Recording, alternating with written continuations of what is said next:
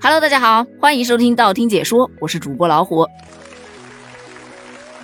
随着网络日新月异的发展，你会发现啊，在互联网上出现了非常非常多的网络新词。今天咱们就来聊一聊这个新词，叫做“啃娃族”。啃娃族顾名思义啊，就是利用孩子的某种优势去吸引大家的关注，用这个方法来获得利益啊，靠孩子吃饭。这个词呢，一听就知道从啃老族那边来的，对吧？但其实归根结底啊，这个词并不是一个新词。但是为什么突然就火了呢？这是因为现在咱们国家正在大力打击短视频的一些乱象，而其中就有这么一个乱象，说有一些父母啊，利用孩子来打造账号，然后把这个账号啊当做生意来经营，于是就出现了非常多的像什么两岁的孩子吃播。啊，穿着尿不湿的萌娃还在厨房里面做饭，各种各样的网红儿童视频是层出不穷。你还真别说，我还真的是刷到过这样的，就一小朋友坐在那餐桌椅上，啊，父母就不停的给他一会儿一大块牛排啊，一会儿一个什么番茄，一个什么水果，反正吃的食材还是蛮高端的。而孩子呢，就翘起个小嘴儿吧唧吧唧，一会儿吃完了一个这个，一会儿吃完了那个，最后把空盘子拿出来一亮相，噔噔噔。就能收获到网友大批的点赞，包括留言。哇，这小朋友太会吃了！哎呀，我们家孩子要有这么能吃就好了。现在的小孩真幸福啊，这伙食是真好啊。那一开始呢，只是简简单单的吃，到后来呢，就开始卖货了。比方说，我给孩子吃一个某品牌的罐头，然后孩子说：“嗯，妈妈，这个真好吃，我还要吃。”这罐头是不是真的好吃，咱就不说了。反正我就看出来，这就是个广告。所以你现在再去翻很多以萌娃为主要内容的账号啊，你打开他的主页，你就可以看到什么各种好物推荐呢，找我官方合作呀，等等等等这样的标识。而据调查，有运营儿童短视频账号的家长就表示啊，光靠萌娃每个月能收入到十五万元。我问你有没有心动？有没有想立马赶紧去生个娃，然后定个小目标，想每个月收入他十五万元？悄悄告诉你啊。作为一个曾经的短视频博主，我曾经也有过这样的想法，但是我最终还是放弃了。至于最终为什么放弃，那就不得不说今天的主题了。咱们就来好好聊一聊这个以爱为名的伤害。其实啊，在短视频刚刚出来的时候，就像它的广告语说的那样，记录美好生活。很多的家长拍自己的孩子，不过是为了记录孩子的成长，而在这个记录过程当中。多少都会有这种孩子特别有意思的点，对吧？被大众给看到了，人们 get 到了这个笑点，觉得很有意思，就会不断的去关注他。而随着关注的人越来越多，那家长一看啊，自己的孩子这么受欢迎，那就要来拍更多更有趣的视频。可是孩子的成长过程当中，并不是每时每刻都会那么有趣的，所以家长就会开始想段子让孩子来拍。但是从这一刻开始。家长拍视频的目的就已经改变了，已经不是用来记录孩子的成长了，而是想把孩子打造成一个网红。在孩子变成了网红之后，他就可以接很多很多的广告，然后可以开直播，可以带货来进行挣钱了。而且我悄悄告诉你，如果说接到广告，广告主一般会要求把广告软植入到你的视频当中，也就是说，孩子可能还要配合你去演出。他已经不是真实的自己了，已经沦为了工具人。而互联网，它的整个复制性是非常强的。当这一个孩子，哎，这条短视频火了之后，就会有千千万万个孩子来模仿他拍这样的一个视频，或者是这样的一个段子。但这是孩子来模仿吗？不是，这背后操作的都是家长。而家长美其名曰，我拍短视频挣到的钱，还不都是孩子的？我可以提高他的生活质量，可以让他得到更好的物质生活，何乐而不为呢？这是爱他呀！但是这真的是爱吗？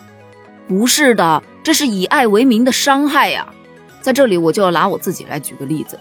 我自己家有两个孩子，那个时候我也是刚刚进入短视频市场，我就想着，嗯，我也要拍我的孩子，我的孩子长得也挺帅，也挺可爱的呀，怎么别人能火，我不能火呢？啊，我就想着写剧本，让孩子来演，一定能火。可是呢，想象是美好的。等到你去拍的时候，你就会发现，可能对你一开始拍的时候，孩子还有点新鲜感，他会配合你。但是你拍到后面的时候，孩子根本就没有兴趣，他会觉得很疲惫、很累。在我成功拍了第一个短视频，准备拍第二个的时候，我的孩子告诉我说：“妈妈，我不想拍了，我想出去玩儿。”于是我当时就跟孩子说：“我说去吧，去玩一会儿，待会儿回来咱们再拍啊。”可是，在孩子玩的过程中，他脸上的那种笑容是真心的，而拍段子的时候，怎么说呢？他是很痛苦的。而且更痛苦的是，在你后期去做剪辑的时候，你会发现，哎，太难了，跟你设想的、你要的效果完全不一样。毕竟孩子真的不是演员。老实说啊，虽然我第一个短视频拍出来了，但是我没有把它剪出来，因为实在是不知道如何开始剪。于是我这个月入十五万的计划就这么泡汤了。所以后来呢，我看到别人剪出来的视频，我还真的是觉得蛮佩服的。这孩子能这么配合，多不容易啊！这得多听话的孩子啊！可是呢，真的是因为孩子听话吗？背后父母是怎样让孩子去拍出来的，真的不得而知。当然，也不乏孩子天生就是戏精啊，就是愿意在镜头前去表述自己，那个无可厚非。但如果家长目的性太强，那就真的不是爱，而是害了。这个就不得不提到之前我说到的“啃娃族”这个词，并不是一个新词，因为这种现象真的是很普遍了。你比方说六零年代的童星季宝如，在她出生的那个年代啊，女孩就是一个不祥之兆，是不受待见的。于是呢，父母就把她丢给奶奶去抚养，而奶奶呢，在听说拍电视剧缺小演员的时候，立马就带上了季宝如去试戏。而季宝如呢，也确实她本身戏感非常佳。加上又长得特别可爱，所以就得到了很多导演的赏识。作为童星来说，她的演艺圈生涯可以说是走得非常的顺畅。但是，一旦季宝如长大了之后，那可爱就不在了呀，就没法为家里挣钱了呀。所以，狠心的奶奶就带着十三岁的季宝如去注射了抑制生长剂。据当时季宝如回忆，这个针是每半个月就要注射一次，每次都要从膝盖注射，一直打了半年之久。而季宝如也如奶奶所愿，她的身高一辈子都保持在了十三岁时候的一百四十九厘米，而脸颊也保持了童真的样子。可是对于季宝如来说呢，随着年龄的增长，同年人一个个都长得又高又大，变成了大人模样，而自己却永远是这副样子。他内心的痛苦，谁能明白呢？而在啃娃族当中，还有一个典型的代表，就是曾经的童星小冰冰。不知道大家有没有这个印象啊？他的儿子呢叫小小冰，两岁的时候就开始和自己的弟弟一起出演了第一部影视剧。两岁的孩子啊就出来演戏啊。他的父亲也曾经是一个童星啊，他当然是知道当童星有多么不容易的。所以他在看到小小兵被迫参加各种电视剧呀，或者每天奔波在各种剧场的时候，他也曾经发过誓，一定要让儿子有一个快乐的童年。可是随着小小兵接的戏越来越多，片酬越来越高，爸爸似乎把这句话抛之脑后了。小小兵的生活永远是三点一线，不是在家，在学校，就是在剧场。而因为拍戏，他经常缺席缺课，在学校也没有什么朋友，而同学都知道他是明星，可以赚很多很多的钱，于是他也经常被学校的不良少年打劫，遭到了校园嫉妒和校园暴力。而接受着这一切的他，变得更加的沉默寡言。他难道不难受吗？他当然会难受了，但他怕惊动自己的父亲，所以只会在凌晨的时候偷偷的哭。记得那个时候有一次，他参加一次综艺节目啊，面对镜头的时候哈欠连天啊，实在是困呐。可是他打完哈欠之后，依然面对镜头，露出了他甜甜的笑容。而这个笑容，你觉得是真心的吗？你再反观他的父亲。他的父亲用孩子挣来的钱，跟相识还不到一个月的小自己十岁的嫩模，立马就成婚了。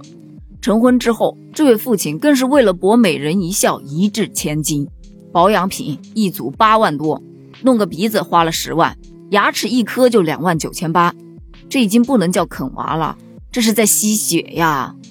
而这样的例子真的不在少数。你看，还有在《爸爸去哪儿》爆火的阿拉蕾。真的是小小年纪就成了工作狂，各种拍戏、拍杂志、上综艺，对于这么小的孩子来说，真的负担太重了。记得那个时候，有网友曝光了一组照片，是阿拉蕾在雨中拍戏的画面，连工作人员都觉得很心疼，而他的父母却在一旁熟视无睹的玩手机。这么小的孩子就要吊威亚去拍戏，真的看着都觉得揪心啊。那这些都是他愿意的吗？不见得吧。因为阿拉蕾曾经就在一档节目当中委屈的哭诉过，说很累，但是我要努力工作，因为我弟弟还很小，我要给弟弟挣钱。如果家长不给他灌输这样的思想，这么小的孩子他知道什么啊？如果你说前面那些都是明星，没有什么可比性，那我问你，你听过童模吗？也就是给童装做模特的小朋友。记得在短视频刚刚火起来的时候，就被曝光过这样一则视频。说童模妞妞被他的妈妈猛力的踢打，就因为他不好好摆姿势。而据说呀，妞妞曾经在四天的时间内拍了四百件衣服。你就假设五分钟拍一件衣服，你一天拍一百件，你就得不吃不喝的拍八到九个小时。我记得我当时看到这则视频的时候，我就是吓到了。我说这工作得多赚钱了，才能让爸爸妈妈狠下这个心，让三岁的孩子每天工作八到九个小时。我成年人每天的法定工作时间也才八个小时啊，真的是太狠心了。而现在娱乐圈、短视频圈、直播圈把孩子全部推到了镜头前，打着各种晒娃、为娃好、我爱孩子的标签，但事实不过是在花着孩子牺牲童年赚来的钱，去不断的伤害孩子。这还只是其一，其二，你让孩子长大了怎么想？他会觉得哇哦。赚钱原来这么简单粗暴，而且收入还这么高，那读书还不如当网红呢，还读什么书啊？但你有没有想过，网红你不会红一辈子的，等你不红的时候又该如何呢？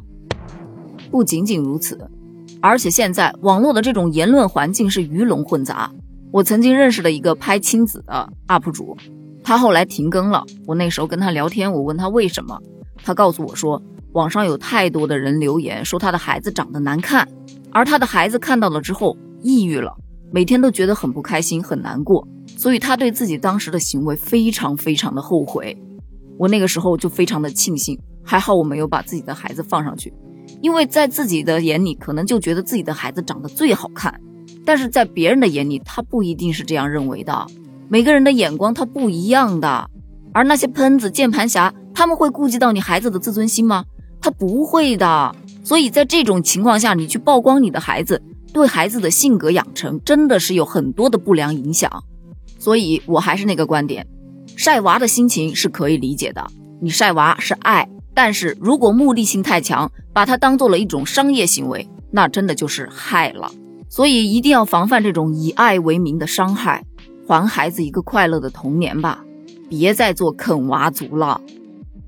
今天的话题呢，就聊到这儿了。你见过哪些以爱为名的伤害呢？你对啃娃族又是怎样的一种理解呢？欢迎在评论区跟我一起探讨一下哦。咱们评论区见，拜拜。